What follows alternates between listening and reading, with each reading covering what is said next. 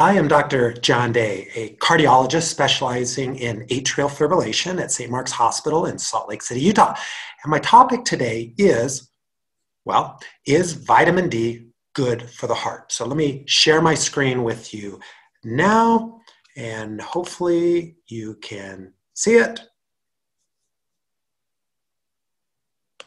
Okay, is vitamin D good for the heart?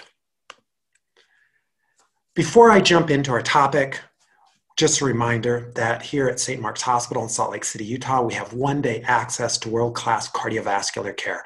Um, this is our number. If you feel like you need to be seen, we can get you in to see one of our cardiologists within one business day. Referrals are not needed. So, disclosure First of all, I am very positive on vitamin D, at least we were in our book, The Atrial Fibrillation Cure, which as of last weekend, I haven't checked it recently, we're still number one on Amazon as far as books go in the cardiovascular space. So that's how I came into this topic. Very positive on vitamin D, but I'm going to present some data today that is making me question somewhat uh, my initial feelings on vitamin D. So see what you think. Let's jump into the topic. So first of all, vitamin low vitamin D levels have been seen in heart disease. We know people who've had a heart attack, heart failure, etc. If you measure their vitamin D levels on average, they tend to be lower. We know that people who have been diagnosed with cancer also have on average lower vitamin D levels. People with infections or dying of infections, etc., tend to have lower vitamin D levels on average. People who die prematurely also tend to have lower vitamin D levels.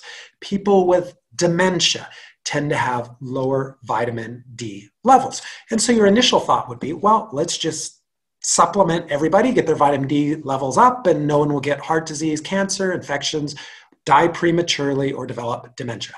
If only it were that easy. So let me first uh, talk about the first study. It's called Vitamin D Supplements and Prevention of Cancer and Cardiovascular Disease. This was published in the New England Journal of Medicine, which is the most prestigious medical journal in 2019. And so it is called the VITAL trial. They had nearly 13,000 patients. That's a lot of patients in a study. To get enrolled, men had to be age 50 or older, women age 55 or older. So they were looking for people who were more likely to develop cardiovascular disease or cancer at as they were screening people with an older age. They were randomized to 2,000 international units of vitamin D or a placebo. So, this is a randomized controlled trial. This is the highest level of evidence you can do in a study. Now, the study was a little bit more complex than that. They had an arm with looking at fish oil, and we're going to talk about that in an upcoming video, as well as vitamin D. But today, we're just going to look at the vitamin D status of these patients. Mean follow up over five years. This is fantastic. Over five years of follow up, randomized controlled trial, 13,000 patients. You can't ask for a much better study than this.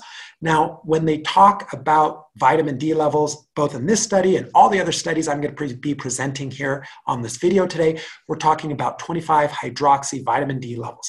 Now, in this study, the VITAL trial, the average level was 29.8. Anything less than 30 is considered low. Anything less than 20 is considered a severe deficiency. Over 100 is you are basically have toxic vitamin D levels. So by supplementing everybody in the study with 2,000 international units daily, they were able to get their vitamin D levels up from 29.8 to 41.8. So 41.8 is in the normal range, but it's a little bit considered a little bit in the lower end of the normal range. So let's cut to the chase. With regards to cancer, here you will notice the number of years as you go out zero, one, two, three, four, five, six years.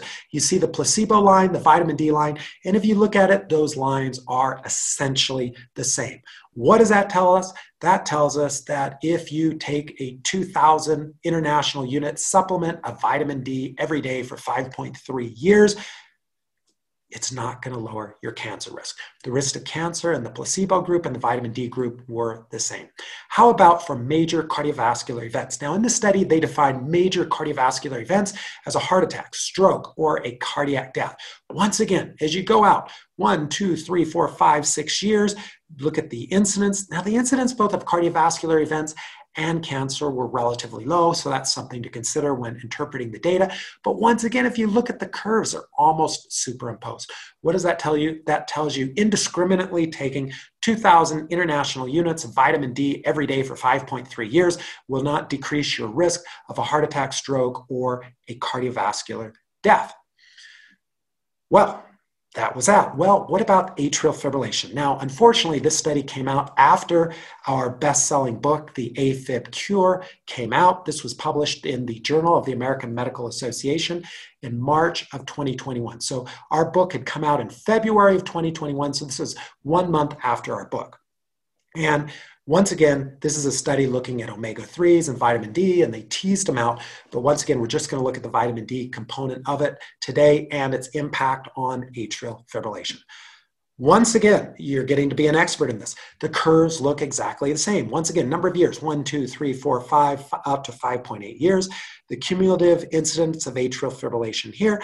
Once again, patients randomized to vitamin D, patients randomized to placebo, the curves are essentially the same. So, once again, indiscriminately taking 2,000 international units of vitamin D, at least according to this study, will not prevent atrial fibrillation from developing.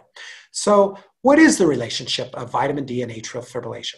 The VITAL trial is the first randomized controlled trial of looking at the role of vitamin D in atrial fibrillation.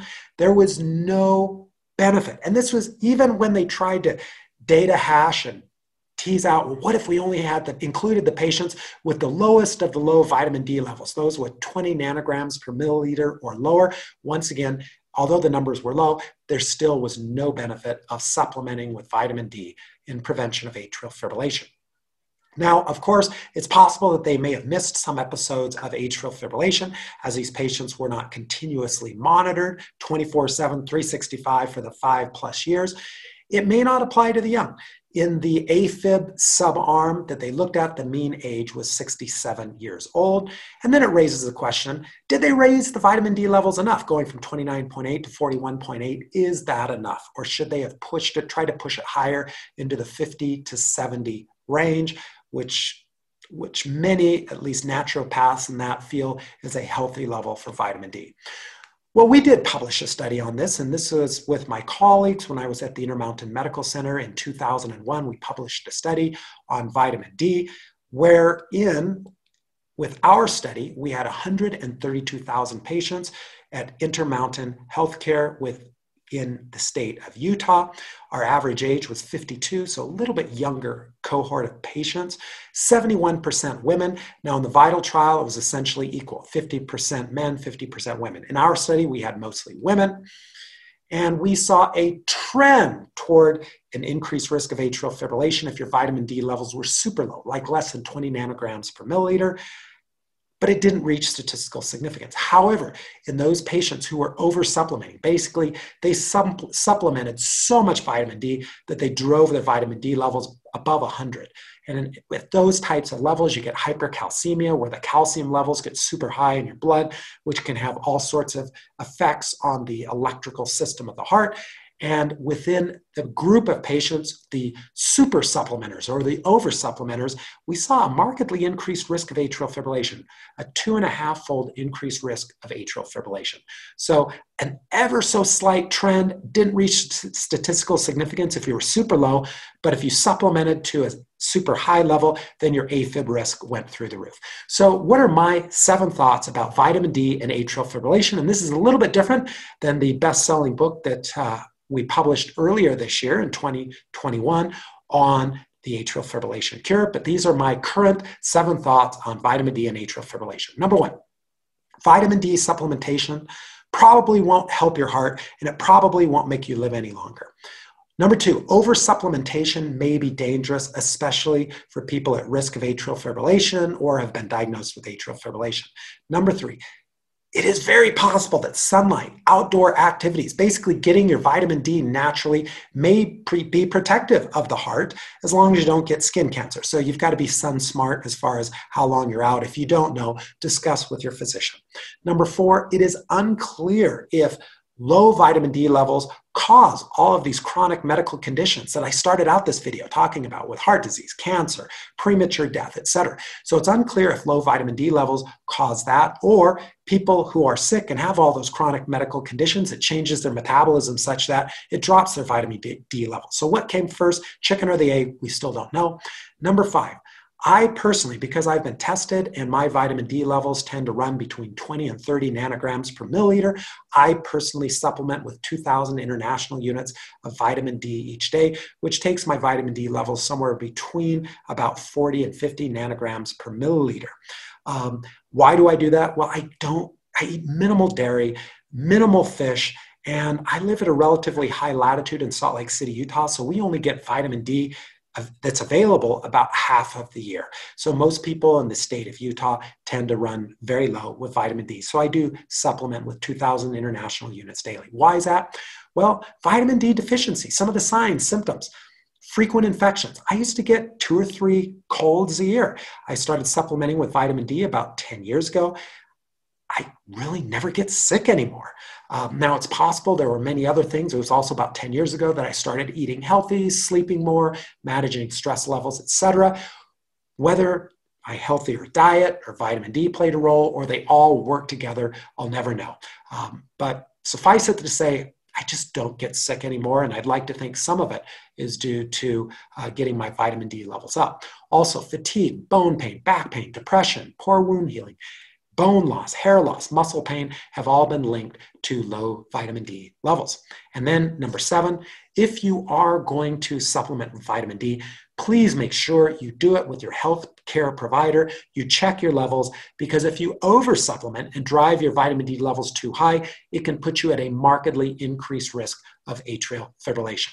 So this really raises the question, is natural vitamin D best? For those of you who are interested in longevity, uh, we did wrote another best-selling book, The Longevity Plan, a few years back, and this was based on our five-year study of this remote area in southwest China, mountainous area with the highest percentage of centenarians in the world. And this book really teases out basically what is their secret sauce? How can they avoid all of the chronic medical conditions that plague populations in the west and live remarkably long healthy life? And so it really raises the question is natural vitamin d the best? This group of people we studied in the longevity plan they don't take vitamin d supplements. They don't eat dairy mainly because they're lactose uh, deficient and they do eat some fish. So they're getting some vitamin D from their diet with fish, but not enough alone. They're outside everyday hand farming.